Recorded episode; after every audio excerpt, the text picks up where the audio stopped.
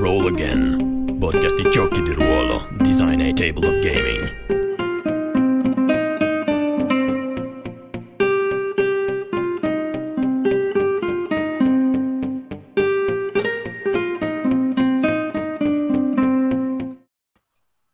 Buonasera, bentornate e bentornati a Roll Again, podcast di gioco di ruolo. Puntata numero 53 e parleremo delle nostre letture estive. Dopo aver saltato un mese perché eravamo in un modo o nell'altro tutti in ferie, ne abbiamo approfittato comunque per leggere qualche manuale e vi raccontiamo che cosa abbiamo letto in questa calda e lunga estate che ci stiamo lasciando alle spalle. Con noi stasera c'è Tommaso come gradito ospite. Ciao Tommaso. Ciao. E ehm, direi che possiamo iniziare a parlare di, di, quello che abbiamo letto quest'estate. Vuoi iniziare proprio tu, Tommaso, come ospite? Va bene, allora io vi parlo di un gioco estivo, ho fatto un sondaggio sulla nostra community Discord, cosa leggo, cosa non leggo, la scelta era fra Fabula Ultima, che io devo ancora leggere, cioè, ma lo leggerò subito dopo questo, uh, e questo che è, è Passion della Passiones. Allora, io avevo fatto il...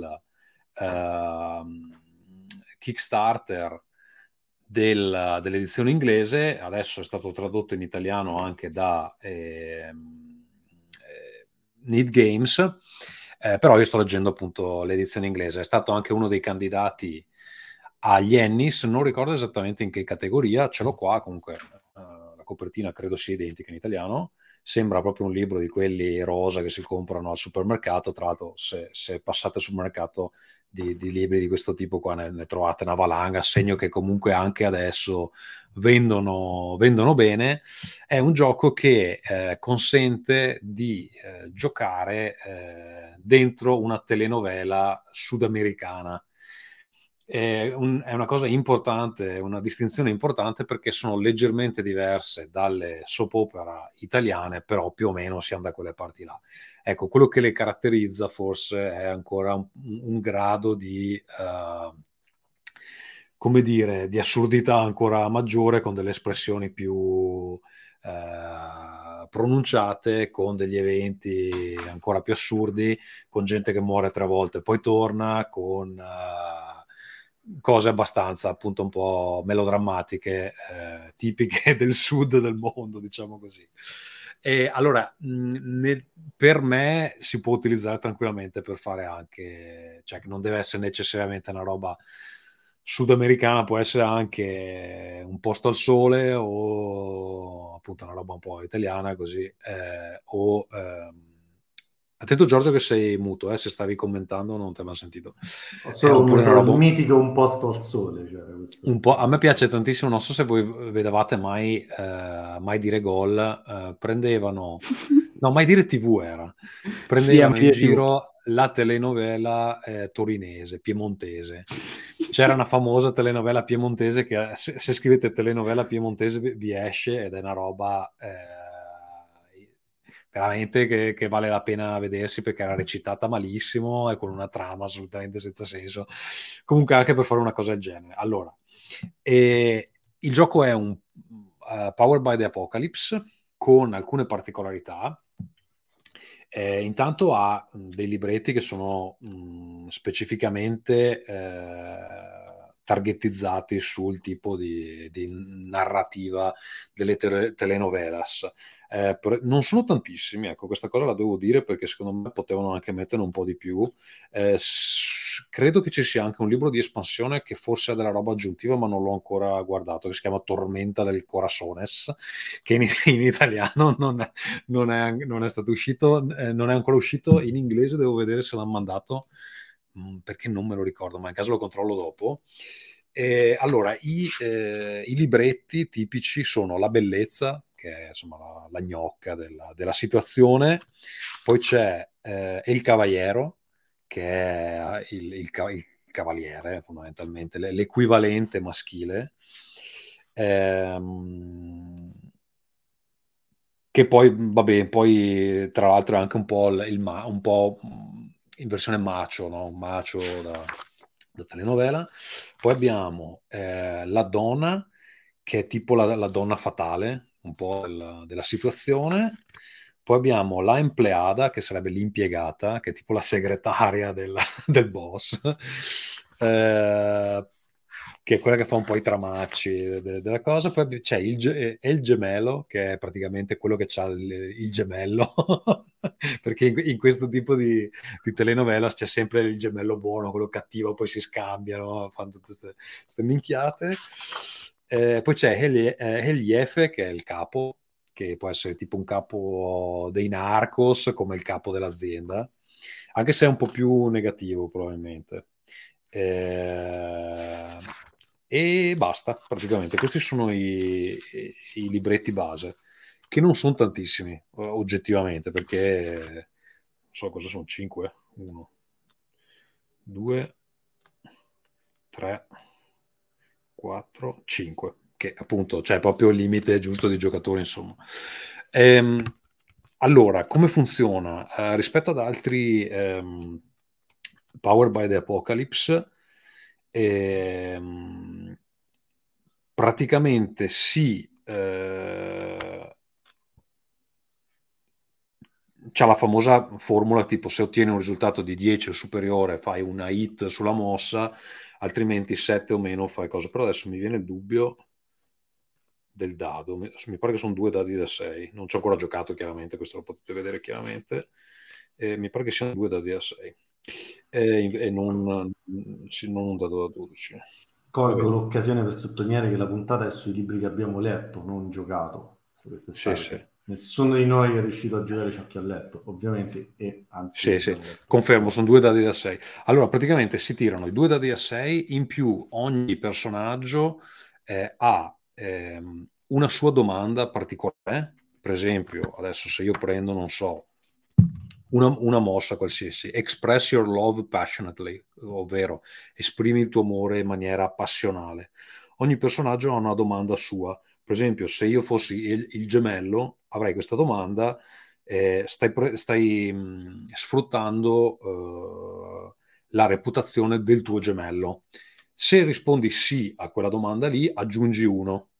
In più, ogni mossa ha altre due domande. Per esempio, in questa Express Your Love Passionately ti dice eh, sei vestito per impressionare e eh, credono che tu sia single. Ogni volta che rispondi sì a una domanda, quindi ne hai due per ogni mossa, più una per, per il tuo personaggio. Ogni volta che rispondi sì a una domanda puoi aggiungere uno al tiro di dado e quindi in teoria ti alza la possibilità di fare un buon risultato. Poi per il resto funziona abbastanza come un, un uh, Power by the Apocalypse normale.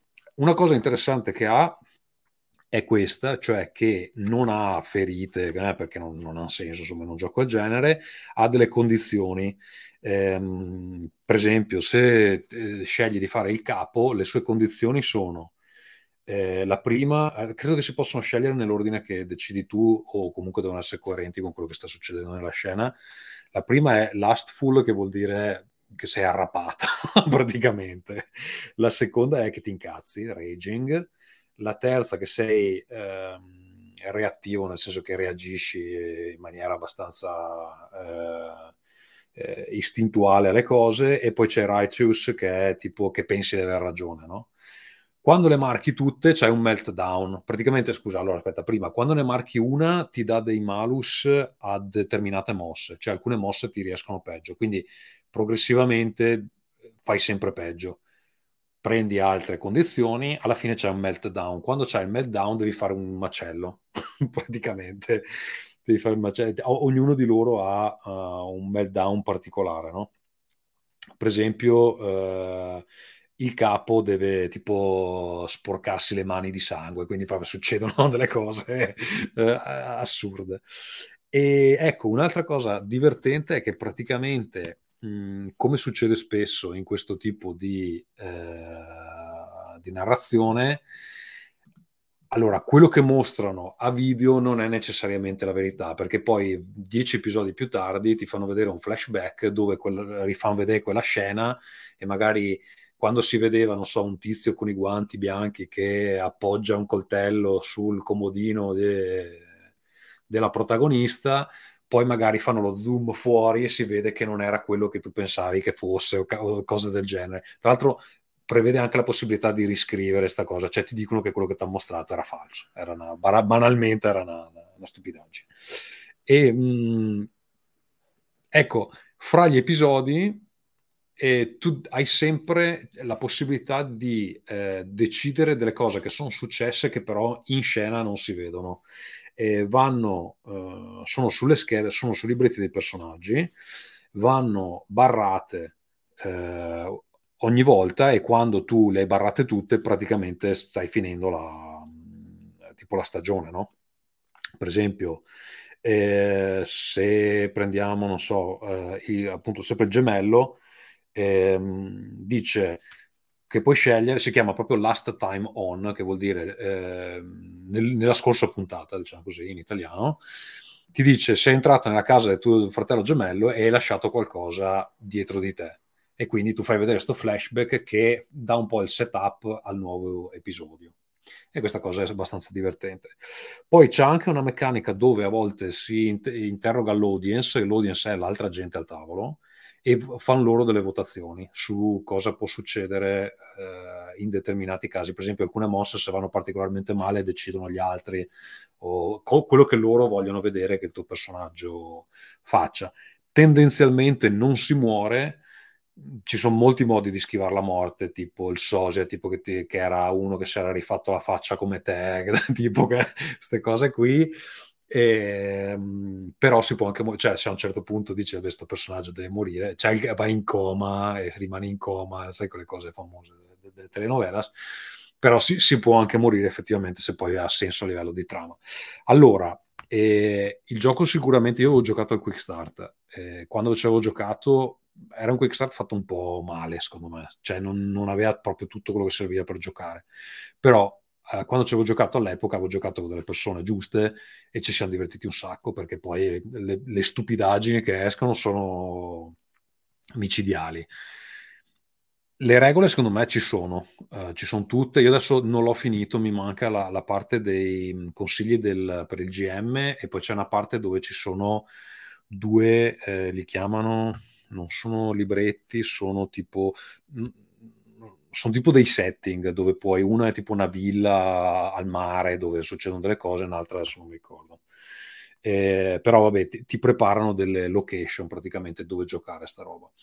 E, ehm, allora, le regole secondo me ci sono, sono anche abbast- mi sembrano anche abbastanza solide c'ha il problema tipico dei Power by the Apocalypse, cioè che hai un casino di mosse perché non hai solo quelle del tuo personaggio, hai anche quelle generali e, e, c'è anche una sottocategoria di mosse che entrano in gioco una volta ogni tanto, tipo c'è il flashback, tipo c'è la morte, adesso non mi ricordo, comunque sono tante puoi stampare gli aiuti da mettere al tavolo, però c'è sto fatto che la gente deve leggersi queste mosse, deve saperle, deve ricordarsele, eccetera. E cioè, se c'hai cinque personaggi in gioco, comunque diventa abbastanza impegnativo. E poi c'è il fatto che secondo me è scritto in una maniera noiosa, che per un titolo del genere un po' è l'impaginazione, che è abbastanza un muro di testo. Ha fatto questa scelta un po' strana, secondo me, cioè strana, dal punto di vista produttivo lo capisco, hanno preso delle, delle, foto di stock che secondo me non c'entrano neanche tanto, a parte la copertina che è strepitosa, ma eh, hanno preso delle, delle, foto di stock che appunto non c'entrano neanche tantissimo con eh, il tema, cioè me ne faccio vedere una, che è tipo questo, boh, questo qua nella, nella telenovela che, che ruolo ha, o non so, fatemi vedere Vabbè, sì, c'è della gente che beve dei cocktail, questo potrebbe essere su un libro di cucina. E mm, non lo so, non mi piace come è impaginato e, e ecco, la cosa che, che, mi fa veramente strano è che è pubblicato da Magpie Games che ha fatto Cartel, che secondo me è il Power by the Apocalypse scritto meglio. Questo è oggettivamente noioso, al di là del fatto che il gioco per me c'è, e il supervisore del progetto è lo stesso che ha scritto Cartel. Solo che siccome io ho seguito il Kickstarter, so che questo gioco qua ha avuto dei problemi perché ci ha messo 5 anni a, a spedirlo, quindi evidentemente a una certa hanno detto, vabbè, senti, non, non, lo riscriviamo più, esce com'è, eccetera. Sì, come avranno detto, intanto è una telenovela, quindi può essere la peggio porcata e va bene è, così. È gioca- allora, non è scritto male, però è noioso. Cioè, un, un sì. gioco così che riesce a renderlo noioso, secondo me è sbagliato qualcosa. Ecco, questa è un po' la mia impressione. Non so come sia la traduzione italiana, però per quanto buona possa essere, sto effetto qui ci sarà anche nell'edizione italiana. Detto questo, è uno dei giochi che vorrei provare perché sono sicuro che... Eh, appunto quando ci giochi ti diverti. Ecco, l'unica cosa che mi è venuta in mente leggendolo è che effettivamente io di telenovele sudamericane ne ho viste poche, ho presente un po' Beautiful, ho presente altre cose, però eh, magari richiede un minimo di ripassino, di, eh, di, vedersi qualche puntata su YouTube, tanto per, per capire un po', un po' l'anda. Ok, questo è quanto e magari lascio la parola a qualcun altro. A chi vuoi passare la parola? Ah, vai. C'è una domanda. Giochi gli attori che fanno la telenovela, cioè nel senso in gioco è noto che stai giocando una telenovela oppure giochi una storia mm. come quelle delle telenovele? Mm, no, tu giochi i personaggi della telenovela. Ok, ok, quindi sì. non c'è la... Doppia... No, non c'è il metagame dell'attore. Ok, ok. Volevo capire questa cosa. Ok. Eh, va bene, io farei andare uno di voi, cioè Giorgio Rick, perché eh, dato che avete avuto molto tempo libero in queste vacanze, avete portato più di un gioco, ed essendo gli unici ad aver portato più di un gioco, magari evitiamo di farvi parlare per ore e vi intervallate un po', quindi per chi vuole andare magari cominci a, a parlarci di uno e poi si, si, va un po' a braccio, se volete. Dai, allora vado io, Giorgio va bene? Allora, io eh, vi, il primo gioco di cui volevo parlarvi è Brindlewood Bay, è un gioco qui, del quale ho fatto il Kickstarter solo per il PDF, giusto perché mi interessava vedere com'era. È un gioco, anche questo è un PBTA, un Powered by the Apocalypse. Infatti mi ricollego quindi a quello che diceva Tommaso. E l- la trama di questo gioco è che c'è questo gruppo di vecchine eh, in, questo, in, questa cittadina Brindlewood Bay che si fa chiamare The Murder Mavens, cioè le esperte di omicidi, sono appassionate di libri gialli di un particolare autore eh, che ha scritto una serie di libri con una protagonista e loro si identificano tanto in questa protagonista e iniziano a indagare negli strani eventi, strani omicidi che ci sono nella loro cittadina, eh, senza sapere che dietro a tutto questo, nella macrotrama, c'è un culto eh, che viene chiamato uh, the, Midwives, the, Midwives, of the Fragrant Void, cioè eh, le ancelle del vuoto fragrante, una cosa del genere, che, ehm, che questo culto quindi sta cercando di portare qualche male nel mondo e loro si ritrovano invischiati in tutto questo. È un PBTA come un po' diverso dagli, al- dagli altri che ho letto, quantomeno, un po' perché non ci sono i libretti lib- o meglio, c'è una grande personalizzazione, c'è una scheda generica e ogni vecchietta, e si giocano esclusivamente vecchiette, quindi donne anziane ritirate da qualunque lavoro, eh, ha eh, nel, nella sua scheda alcune cose da inserire.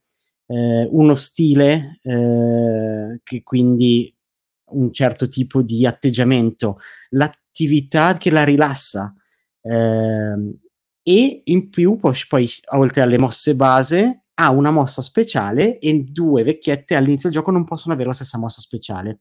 La cosa molto divertente è che tutte le mosse speciali base sono state chiamate eh, come uomini dei film eh, investigativi, quindi Fox Mulder eh, oppure MacGyver, tutta, tutte così. Eh, e questo l'hanno fatto perché? Perché gli uomini non sono protagonisti di questo gioco, ma eh, quindi sono le comparse, come sono di solito le donne anziane nei, film, nei telefilm investigativi o di azione. Quindi hanno fatto questo giochino. Eh, lo trovo un gioco che vorrei provare perché eh, appunto le mosse non sono tantissime, né eh, quelle base, e sono molto caratteristiche. Ad esempio, c'è, ci sono due mosse, vi faccio, la faccio breve. Una mossa che si chiama la mossa diurna e una la mossa notturna, che è quando eh, la vecchietta si mette in, in, pericolo in qualche modo di giorno o di notte e quindi ha degli effetti leggermente diversi, quindi è molto generica. Poi c'è una mossa per investigare, quindi riuscire a capire un po' il tutto. E questa qui è una mossa un po' particolare perché eh, quando viene tirata, in base agli indizi, al numero di indizi che hanno trovato nel, eh, durante, la, durante la sessione, eh, ti dà, può darti il risultato dell'investigazione, cioè può dirti chi è il colpevole o cosa è successo. E la cosa bella di questo gioco che mi è piaciuta è che ha una valuta che si chiama le corone. Queste corone possono essere messe per aumentare di un grado il livello di successo. Eh, come tutti i PBTA, 6 o meno fallimento, tirando 2 di 6 più caratteristica, 7, 9, eccetera, eccetera. E con questa corona l'aumenti di 1 per tutte le mosse è così, tranne per questa mossa, come vi dicevo, investigativa finale, in cui per fare questo, questa cosa tutte le vecchiette devono mettere una corona. Queste corone veng- rimangono praticamente in gioco, nel senso vengono marcate sulla scheda di ognuna e a seconda del tipo di corona, di, di quello che scelgono da delle liste, devono raccontare poi delle scene del passato o di qualcosa inerente a, a questa vecchietta. Eh, poi vabbè, il master ha varie opzioni per uh, il vuoto e diciamo, i suoi seguaci mh, mm, non, e poi ci sono un po' di scenari già fatti, quelli non li ho ancora letti perché non ci sono arrivato, ma in generale è un gioco che vorrei provare almeno in una one shot, anche se secondo me rende bene una campagna lunga per via della sottotrama, però secondo me funziona. Più o meno questo è Brindlewood Bay.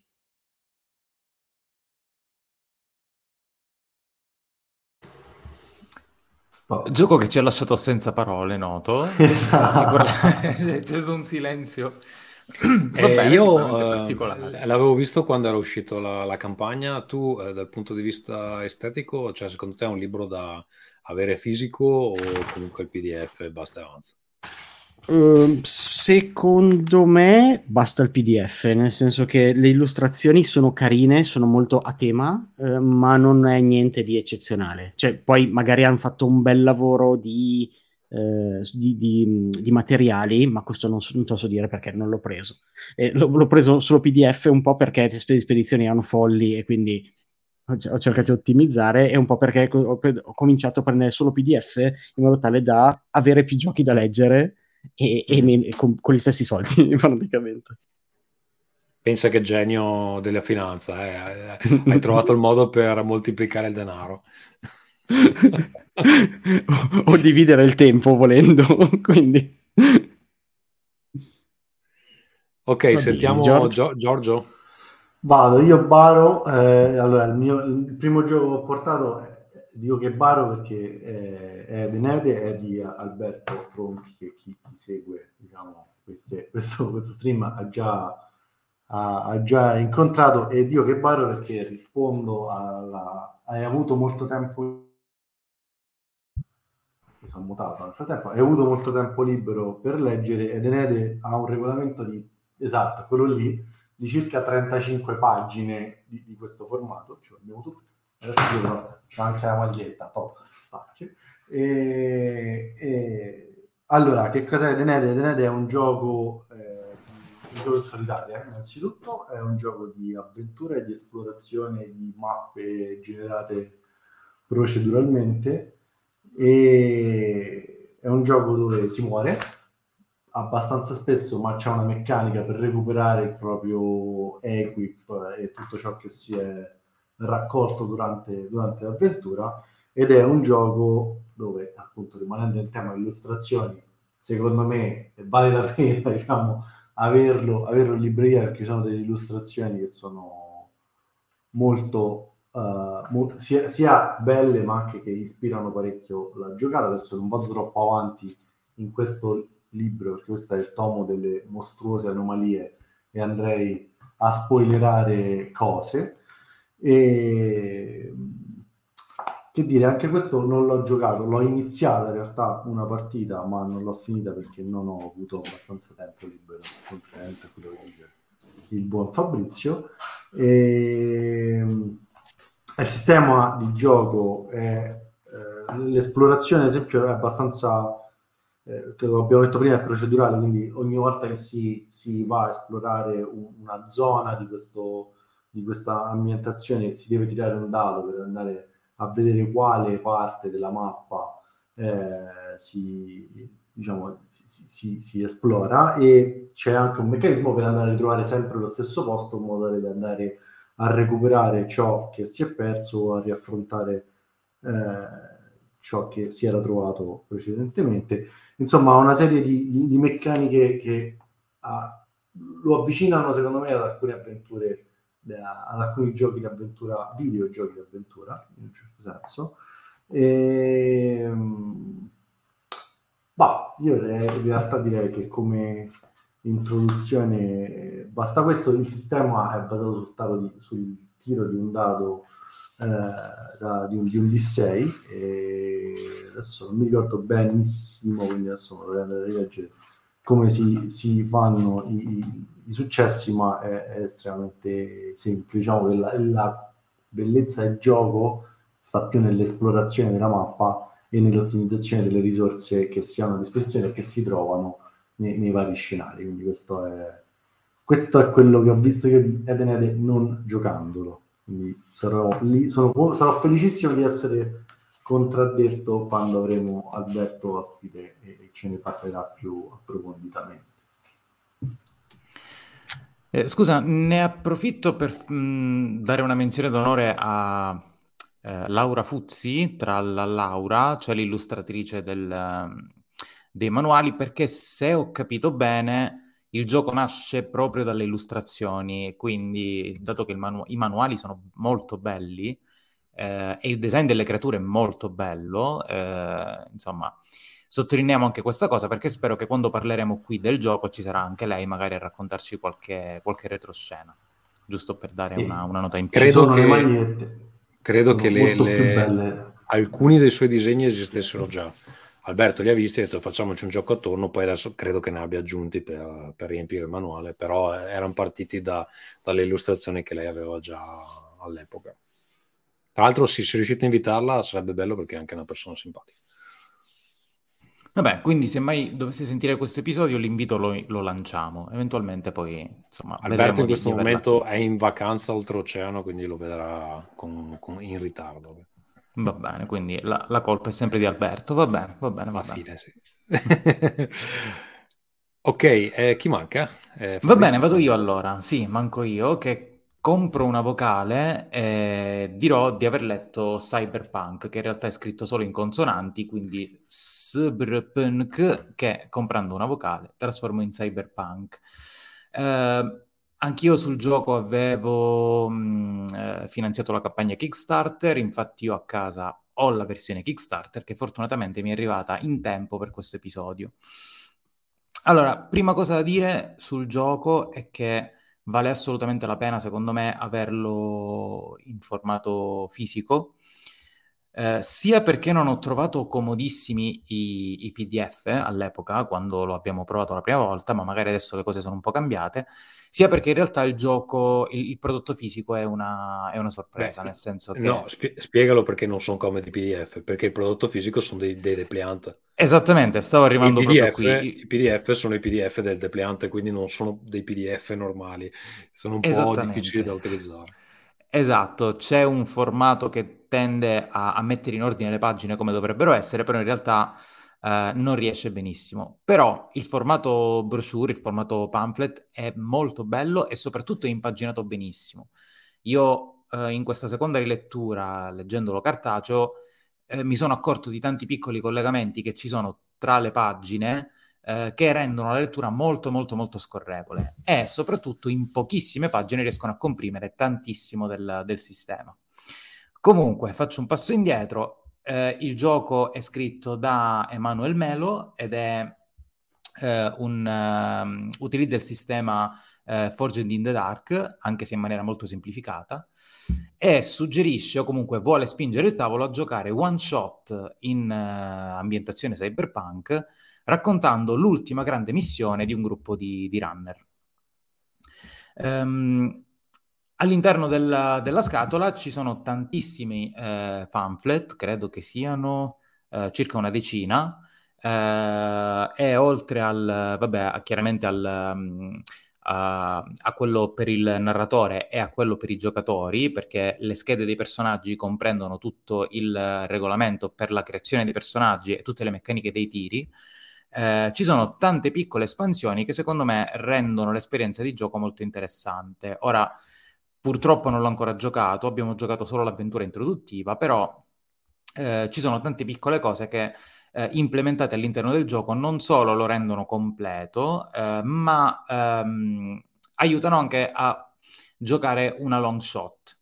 Cioè eh, mh, si prevede di poter giocare non una sessione da 4-5 ore come il gioco standard suggerisce, ma anche fare qualche sessione più, diciamo, qualche, qualche piccola avventura di più sessioni.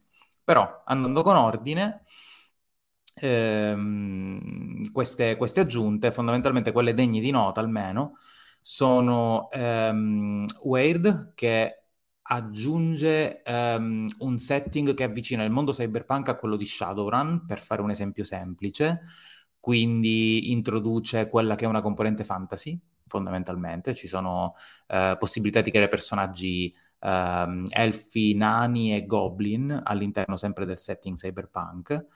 Um, c'è un bellissimo scenario ispirato a Predator che eh, permette di giocare all'interno di un'avventura scritta ma molto molto molto bella perché introduce anche una meccanica specifica per quell'avventura eh, che permette che si chiama Synergy, che permette um, ai giocatori di effettuare determinate azioni insieme, quindi una meccanica di, di cooperazione all'interno della squadra. E ultima, ma non per importanza, Mona Rise, che è il pamphlet che si ispira ai libri di Gibson, alla trilogia dello sprawl di Gibson, e con pochissime tabelle e quattro dadi in mano permette di creare praticamente una cittadina, compre- uno sprawl compreso di fazioni, alleati, nemici, ehm, permette di creare con pochissimi tiri ehm, delle, delle sessioni di gioco molto veloci. Insomma, il gioco si mette al tavolo e si gioca molto velocemente. Um, non mi dilungherei troppo sul sistema di gioco perché in realtà è una versione semplificata rispetto a quello che, che è il Forged in the Dark. Um, mi mh, mm, soffermerei su due meccaniche aggiunte in realtà.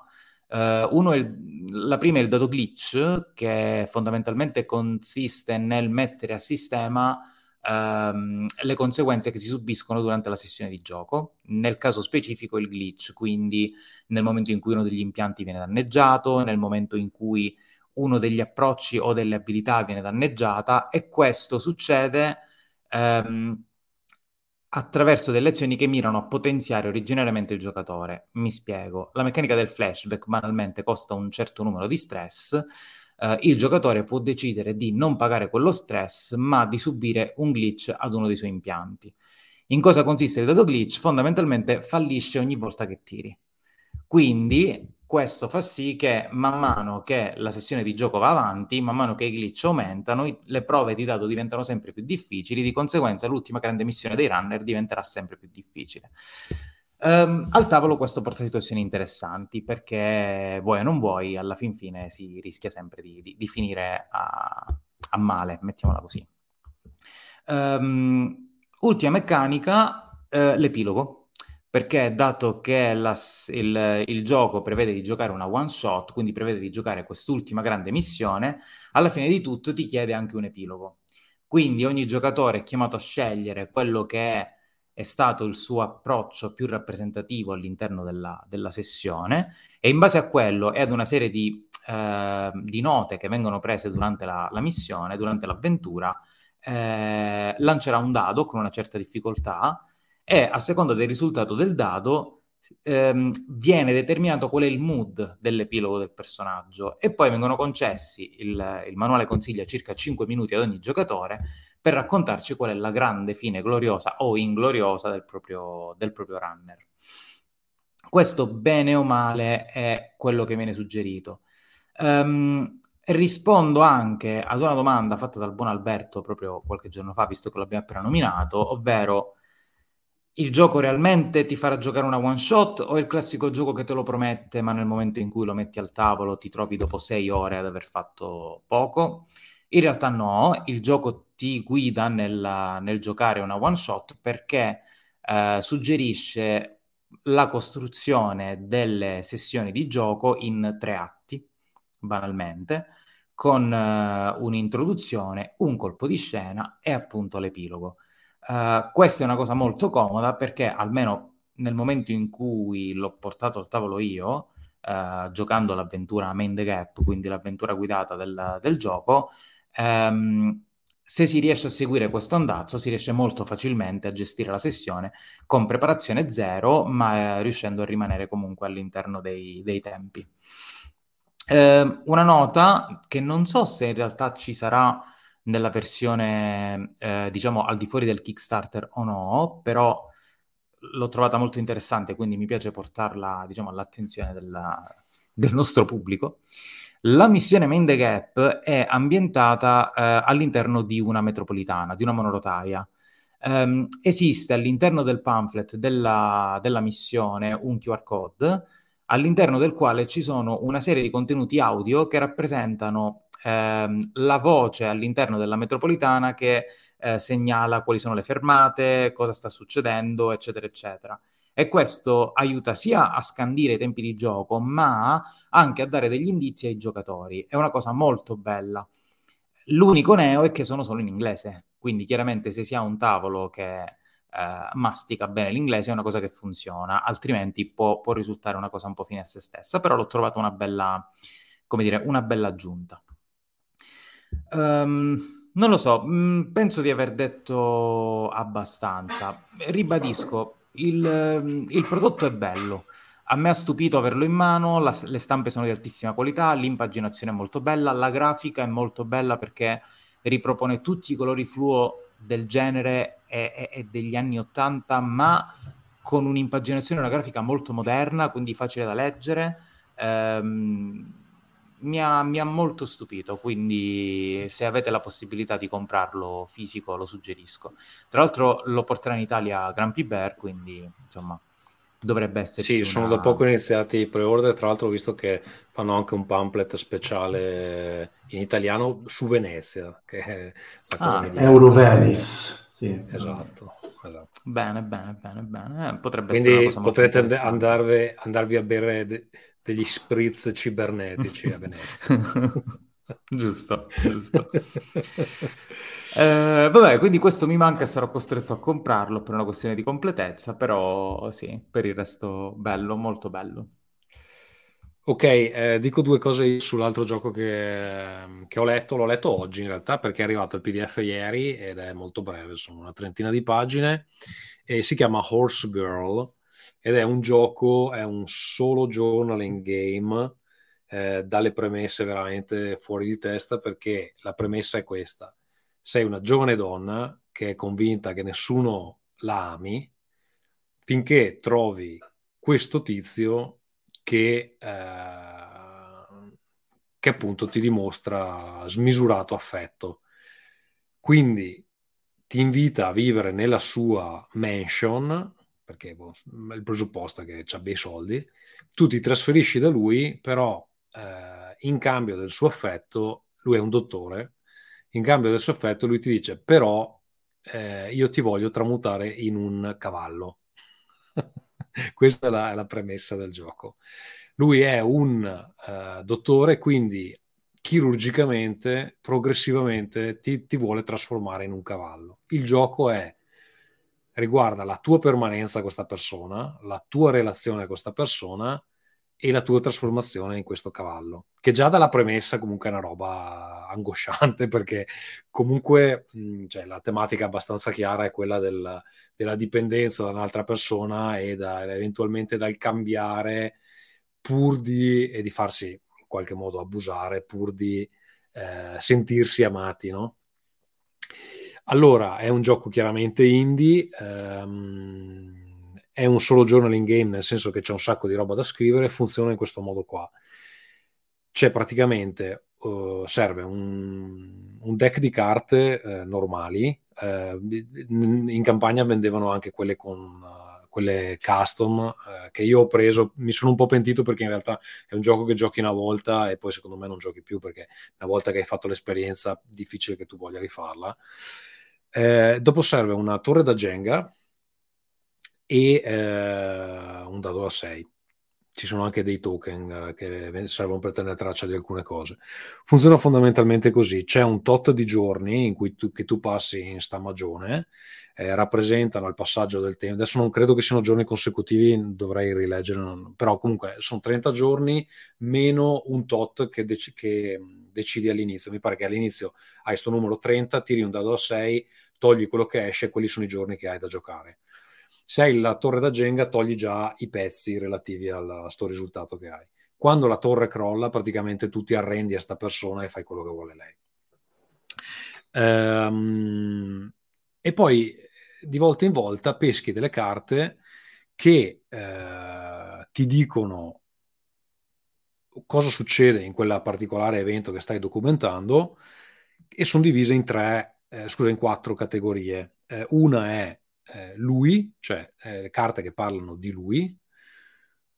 Uh, l'altra categoria è eh, le carte che parlano di noi, inteso come lui più protagonista. Poi c'è eh, una categoria Remembering, che è ricordi della tua vita al di fuori di stagione, e poi c'è Transformation, che è dove effettivamente lui ti trasforma in questo cavallo, che, è quella, che, che, è, che, è quella, un po' più pesante da leggere, perché vabbè, il gioco viene con mille warning, perché c'ha delle cose. Ecco, tra l'altro, scusate, mi sono dimenticato. Quella cosa che avevo postato oggi sul Discord dice che il metodo ideale per giocare questo gioco è nudi, perché in teoria bisogna avere anche un pennarello. Quando si pescano le carte della trasformazione, bisognerebbe disegnarsi sul corpo dove lui ti sta trasformando, cioè ti sta togliendo dei pezzi per mettertene degli altri solo che si arriva a dei punti dove devi, devi, disegnarti le cose sul culo, devi disegnartele sulla schiena, cioè è una roba abbastanza impegnativa. Ce n'è uno dove lui ti, ti, ti, cambia la pelle, devi disegnarti tutta la pelle secondo, lo, secondo, le regole, però insomma mi pare un po' eccessivo, soprattutto se stai giocando nudo in cucina, ecco diciamo così. Comunque vabbè, volevo leggervi delle, degli eventi da documentare perché sono veramente... Ve ne leggo uno per tipo, dai, vediamo così e, ehm, allora, ci sono, ci sono, delle carte speciali. Gli assi hanno delle, delle, abilità speciali, nel senso, se escono degli assi, sono delle carte che si mettono da parte quando ne hai quattro. Ehm, succede una roba, un evento particolare, per esempio, a seconda di qual è l'ultimo che peschi. Per esempio, se peschi l'asso di cuori come ultimo eh, e la tua torre eh, è in piedi, eh, riesci a scappare se invece cade, eh, riesce a scappare, ma solo dopo averlo ucciso e, ed esserti comunque trasformata. Quindi succedono delle cose un po' da film. Mi viene in mente, come mi pare che si chiami Yorgos Lant- Lantimos, che è quello lì che ha fatto eh, Dogtooth, ha fatto eh, The Lobster. Non so se c'ha, c'ha un po' un'atmosfera da, da quel regista lì, eh, The Killing of a Sacred Deer. Um, Ecco, alcune carte ti dicono di togliere pezzi dalla, dalla, dalla, torre di Jenga, ovviamente, più di queste cose succedono più. Per esempio, ve ne leggo uno che, che eh, dice... Um, vediamo se trovo qualcosa. Allora, eh, il 5 di cuori è il suo tocco, che dice eh, ami co- eh, come lui ti tocca in tutti i posti dove ti piace eh, che ti fanno sentire sicura e, e voluta eh, anche con eh, la più leggera carezza delle sue dita. Eh, ti piace come traccia con il suo dito il, un percorso sulla tua pelle, scrivendo poesie che eh, raccontano del suo amore per te e però poi ti dice pull from the tower che quando ti cade sta carta tu devi raccontare qual è sta, cioè devi elaborare su sta carta e poi togliere un pezzo dalla, dalla torre no? e queste sono quelle leggere perché poi si va anche in, uh, in delle cose abbastanza più pesanti per esempio nella ehm, in quella dove, eh, che riguarda la coppia eh, c'è non so il 4 di ehm, eh, di mi viene il termine della carta di rombi come cazzo si chiamano in italiano? quadri quadri, quadri.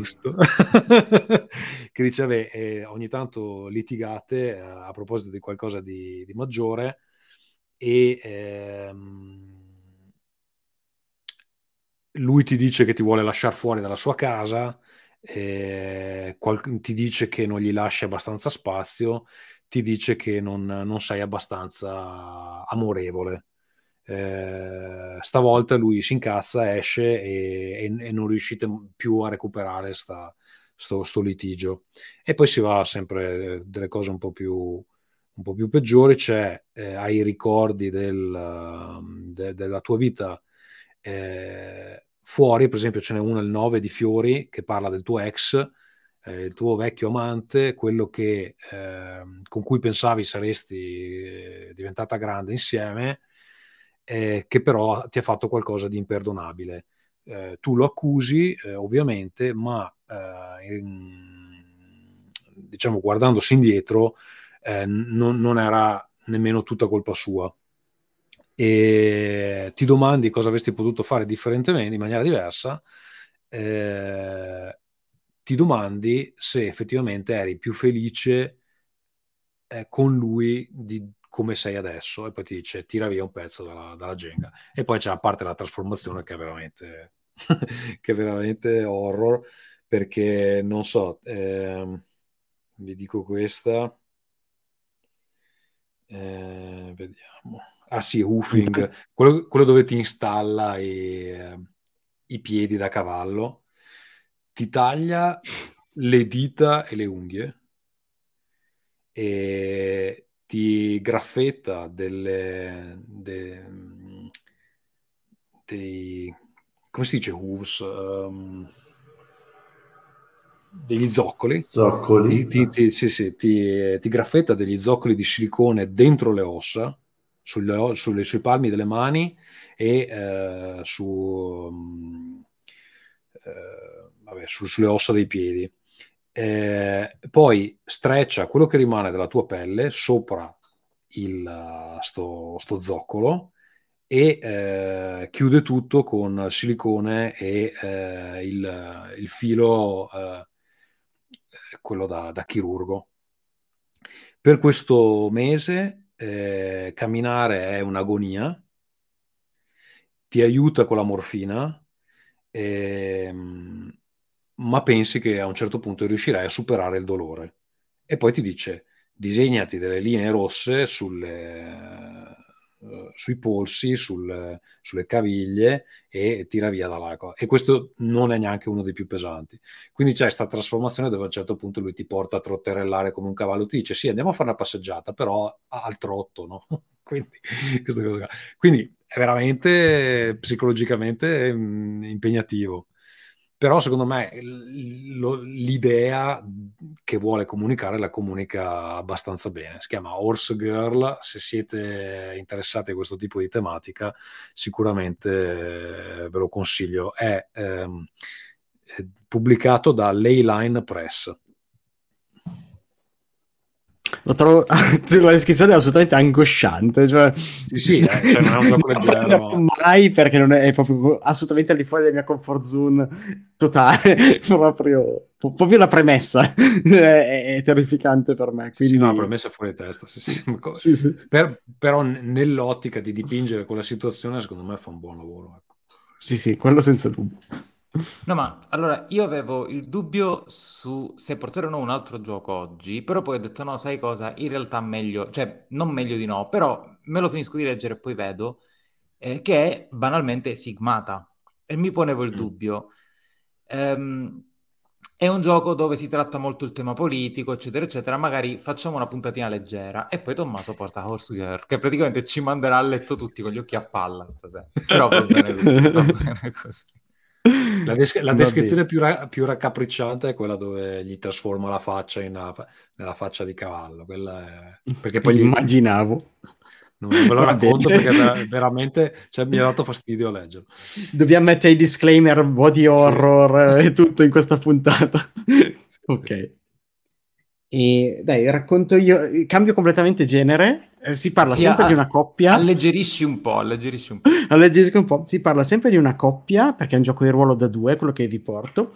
Si chiama Le piccole cose obliate. È un gioco che arriva in questa bellissima scatolina, dove all'interno ci sono 12 cartoline. Il davanti sono immagini, varie che possono essere prese da qualunque cosa, e il retro è il regolamento. Il regolamento è poi un esempio di gioco.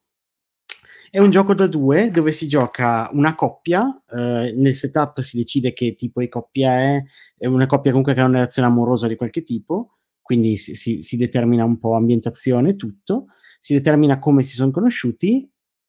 La premessa del gioco è che a un certo punto si lasciano male, così male che entrambi vogliono sottoporsi a un processo di rimozione dei ricordi alla Eternal Sunshine of the Spotless Mind, una roba del genere.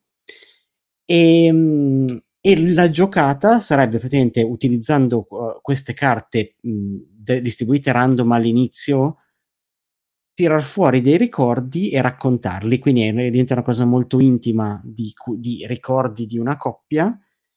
E alla fine, diciamo, di questa fase di, diciamo, di rimozione dei ricordi, si va a un, a un epilogo dove, ci, dove praticamente innanzitutto ci si chiede se eh, c'è un futuro per questa coppia comunque, se magari si rincontrassero o, o se su, di, in base a quello che è stato raccontato ovviamente.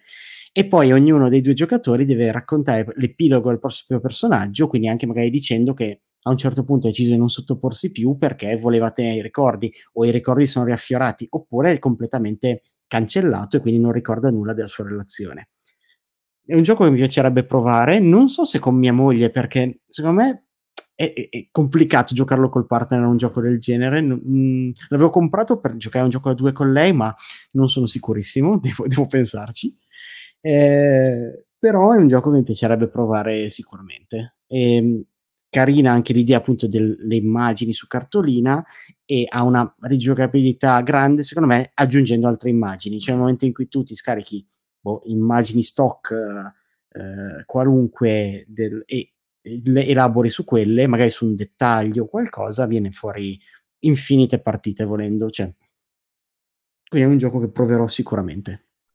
Questi giochi di coppia hanno un po' il problema, non so se conoscete il gioco a tavolo Fo- uh, Fog of Love, molto bello, no. che parla di coppie e della loro relazione, solo che tu devi interpretare un ruolo, quindi ti vengono assegnati dei ruoli, delle caratteristiche e tu devi comportarti in quel modo lì. Solo che se ci giochi con la persona con cui di solito sei insieme, poi succedono dei casi di dici, ah, ma allora tu sì, pensi sì. così, quindi rischi, eh. rischi, rischi grosso. Eh? Sì, è... o, o, magari di, di, di, rivangare cose del passato che non vorresti rivangare, che magari escono. Infatti, secondo me il rischio è quello. Ah, eh, finisco, concludo solo col fatto che è in, è in italiano ed è edito in Italia da nessun dove e quindi Dreamlord, Dreamlord Press per, eh, per, per comprarlo. Bene, eh, Giorgio, tu hai un'ultima roba. Ok, vado io sì con un altro gioco che, ecco, grazie, chiunque l'abbia messo a schermo, è Tales of the Barnett Stones. Uh, alleggerisco ancora di più io, vado su verso un, dark fantasy, diciamo, quindi si, si, si semplifica il tema. Eh, è un gioco che è basato su Breathless, il sistema Breathless che abbiamo già visto qui con, con The Breach. Tra l'altro eh, ho letto adesso che il gioco stesso è in eh, una licenza open, anzi Orc License credo, quindi si può eh, costruire su questo gioco oltre che su eh, Breathless che già ha un SRD open. E il gioco parla di un mondo in cui viene distrutto dall'arrivo di alcuni demoni del fuoco, diciamo, degli elementari del fuoco, e alcuni eh, sopravvissuti eh, hanno delle capacità speciali, ovviamente se non tra, tra i personaggi, e li affrontano, in realtà partono alla ricerca di eh, quelle che sono le Barnett Stones, perché la, la, la, leggenda vuole che una volta trovate queste pietre la, si, si, potrà salvare il mondo in un certo senso.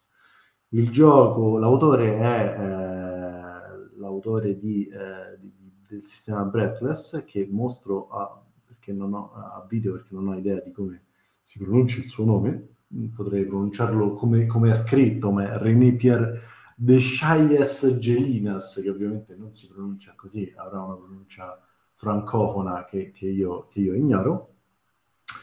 E, e da quello che ho letto nel, nel, manuale stesso, questa è una sorta di prequel di un altro gioco che hanno fatto loro, che è Stone Barner, che ha avuto un discreto successo a Kickstarter e hanno deciso di regalare questa, questo PDF che in realtà si trova in Pay What You Want su ICO.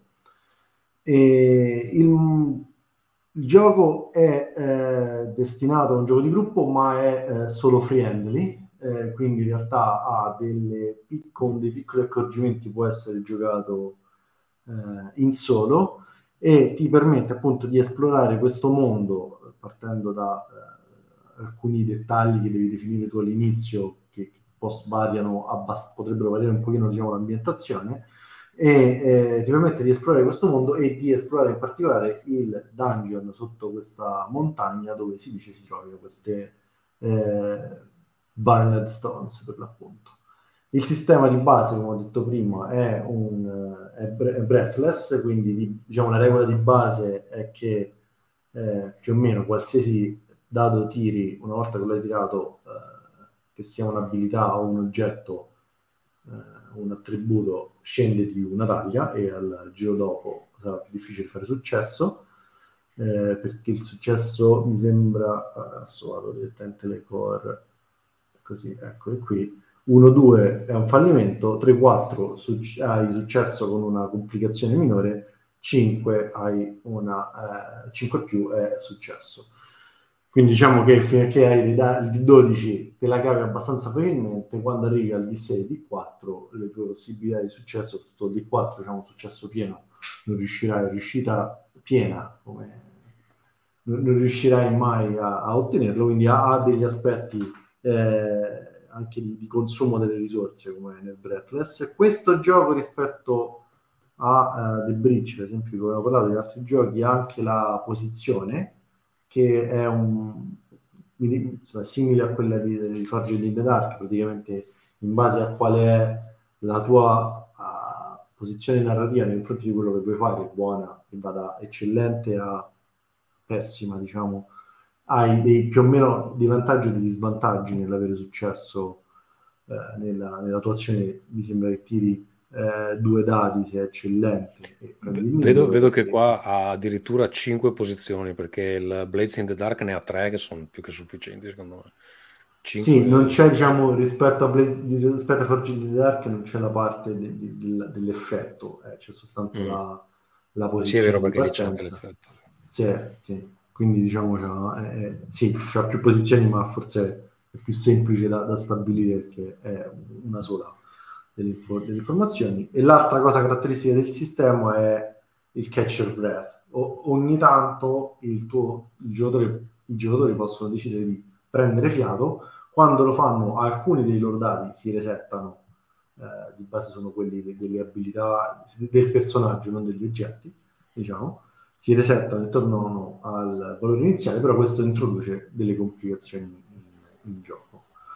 Eh, il sistema anche delle regole in più sugli oggetti, sono quelli che rimangono sempre, quelli che sotto al D4 si distruggono, sono, c'è la possibilità di fare dei progetti a lungo termine per cui puoi creare tutte le cose e poi c'è la parte ovviamente di combattimento, la parte di gestione dei, dei nemici nel, momento, nel caso in cui si gioca nel master è abbastanza semplice, i nemici anche hanno eh, diciamo, le, le, ferite e un dado forza che non abbassano quando tirano, ma abbassano nel caso in cui usano delle abilità.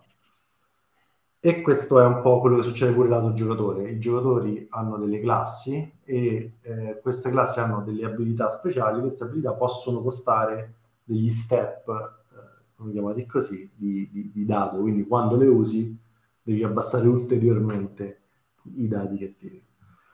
Questo è più o meno, più o meno Scusa, la, caso... la parte di creazione dell'avventura quando giochi da solo come funziona? Hai le tabelle all'inizio? Allora c'è adesso più sotto tutta questa parte qui in realtà c'è eh, le, le, domande all'oracolo per stabilire sì. come vanno alcune cose eh, l'oracolo del rischio che è per stabilire quanto sia pericolosa Difficile. che andrai ad affrontare, esatto. ma più avanti ci sono, a parte qui le, le guideline su come giocare, ci sono una serie di tabelle per stabilire che cosa incontri nel mondo e eh, anche il, il, tempo, le community, che tipo di, di minacce i personaggi, quindi ci sono parecchie tabelle, diciamo, e eh, anche, eh, diciamo, tra, anche forse in troppi particolari per i miei gusti, nel senso che sui prezzi del pane eh, sono arriviamo, arriviamo, un po' oltre rispetto ai livelli a cui sono abituato di dettaglio a cui sono arrivato abituato io, però c'è veramente tanta roba. E questo qui, gli Sparks, sono delle tabelle specifiche per eh, iniziare o generare durante il gioco dei, eh, dei, momenti drammatici particolari, per cui ti dice di tirare un D66, che sono due D6, e eh, di eh, tirarli due volte, una volta per stabilire qual è il tema di, di questo evento che si sta per, per, per verificare e poi eh, che, chi, chi eh, e, e, e, più che altro che cosa sta, sta, fa, sta per fare, ha fatto o, o, o, sta facendo in questo momento. In questo modo, diciamo, generi l'evento a cui poi reagisci. Questo lo puoi usare sia da, diciamo, in solo che da GM per mandare mm. avanti la storia con poca, con poca, pochissima, forse nessuna pre- preparazione. L'unica altra differenza tra il solo e il, se lo ritrovo, tra il solo e il, il gioco diciamo, in gruppo è la gestione dei nemici, per cui non essendoci GM, lo giochi da solo, le gestisci tutto come delle, challenges, si chiama che sono possono essere presenti anche per delle, delle, difficoltà che non sono dei mostri o dei, dei, nemici, diciamo, quindi anche nel gioco di gruppo, però suggerisce di usarlo, eh, di usarle nel, nel caso di, eh, del gioco da solo, prati- praticamente sono il numero di successi, rappresentano il numero di successi che ti servono per, eh, per superare, sì, sì. per superare la prova. Questo è, questo è il gioco. Eh, anche questo è abbastanza piccolino perché sono una trentina di pagine. Ci sono io, io, io leggo di... 57. Cioè... no, no, sono, sono 37. Sono 37. Qua eh, perché, perché, c'è pagina 55, 50... Ah, perché sono doppie. Però. Perché sono doppie, sì, no, è vero, sono doppie, quindi sono una sessant... settantina di pagine, hai ragione. E, e c'è però anche una, un'avventura introduttiva e eh, bestiario, cioè la parte di creazione dei personaggi che può essere fatta tutta tirando dadi eh, è qui e le regole, le regole di base sono queste. Quindi diciamo che in realtà per giocarlo basta leggere molto meno. Di ambientazioni cioè, ci sono anche qui un paio di pagine e niente di più. Va bene, allora mi pare che abbiamo fatto tutti un giro con uh, quello che avevamo. Um, direi che eh, per chiudere dico velocissimo due cose su... Uh, stavo cercando di rimuovere quel ticker di, uh, che abbiamo sotto, che adesso non ci serve più. Due cose velocissime su Mondo Incudine, cioè eh, iniziative varie legate a The World Anvil Publishing. Allora, eh, ci sono un po' di cose in ballo, nel senso che ehm, mi sono arrivati oggi i file con il core book completo di Dead Air Seasons in inglese e in italiano, mancano le schede personaggio. Sono riuscito solo a sfogliarli, adesso fino al weekend ci prendiamo per uh, delle correzioni di massima per vedere se ci sono problemi al layout, eccetera. Dopodiché rilasceremo la beta ai backer della campagna i late pledge lo riceveranno, riceveranno la beta, quindi il manuale completo in PDF. È una beta nel senso che eh, ci prendiamo ancora qualche settimana per rileggere tutto, farlo leggere alla community. Se ci sono degli errori, eh, abbiamo tempo per correggerli. Una volta che abbiamo fatto questo processo, chiudiamo tutto e quella è la versione che va in stampa. Però normalmente ci prendiamo qualche settimana per fare controlli ulteriori perché per quante volte uno possa rileggerlo per quanta volte l'abbiamo editato, comunque nel momento in cui lo rilascio a 500 persone è più facile che trovino qualcosa eh, da sistemare. E quindi io presumo che adesso dobbiamo capire un attimo quanto ci, ci vuole a fare queste schede, ma probabilmente per la fine della settimana prossima eh, Becker e, eh, Pippo, e, la gente che ha fatto Late Pledge eh, riceverà il PDF del core book. Sono più di 200 pagine e eh, è il gioco completo.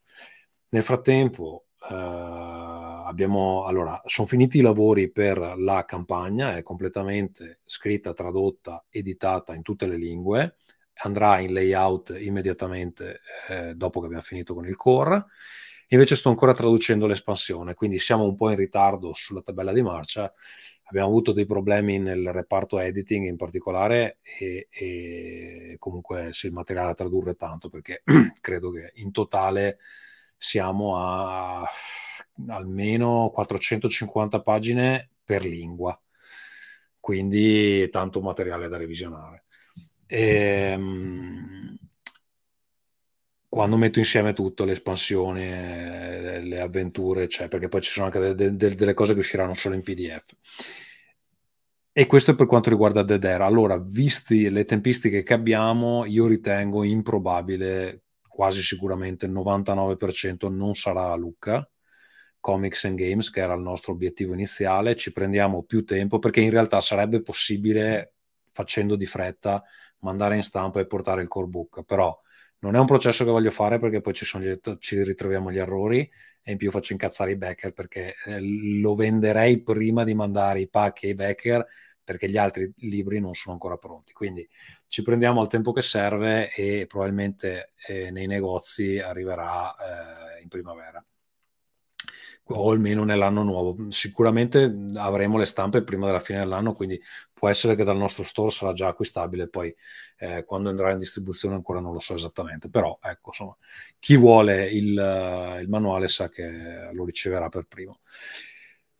E questo è quello che riguarda Dead Air Seasons, è la cosa più uh, grossa al momento. Uh, oggi ho fatto, diciamo, sono iniziati i lavori ufficiali per Bitter Calis per quanto riguarda anche le iniziative dell'anno prossimo, però è ancora molto presto per, per parlarne. E cos'altro ho da dire? Mm, niente, stanno procedendo i lavori con Lost Stories, già un buon punto. Credo che a parte gli scenari è praticamente scritto il libro. Eh, non ho avuto ancora tempo di rivederlo perché poi ci va il mio stampo of approval, ma voglio finire The Dare prima. Eh, quindi Alberto nel frattempo lui scrive e poi sa che mi dà tutto e io faccio un passaggio. Daniel sta disegnando, chi segue la campagna ha già visto qualcosa, ma in realtà c'è molto di più perché ci ha già mandato una ventina di immagini nuove, quindi abbiamo diversa roba. Eh, niente, dai, comunque i lavori stanno procedendo e niente, seguiteci su Discord se, se volete aggiornamenti non ufficiali spesso e volentieri come ha detto Tommaso, ci potete trovare sul Discord di The World Anvil Publishing. Eh, venite a giocare con noi, a parlare dei, di, dei giochi di The World Anvil, ah, ma anche di altri giochi come abbiamo fatto noi questa sera. E quindi vi salutiamo e ci vediamo alla prossima puntata. Ciao a tutti. Ciao. Ciao. Ciao.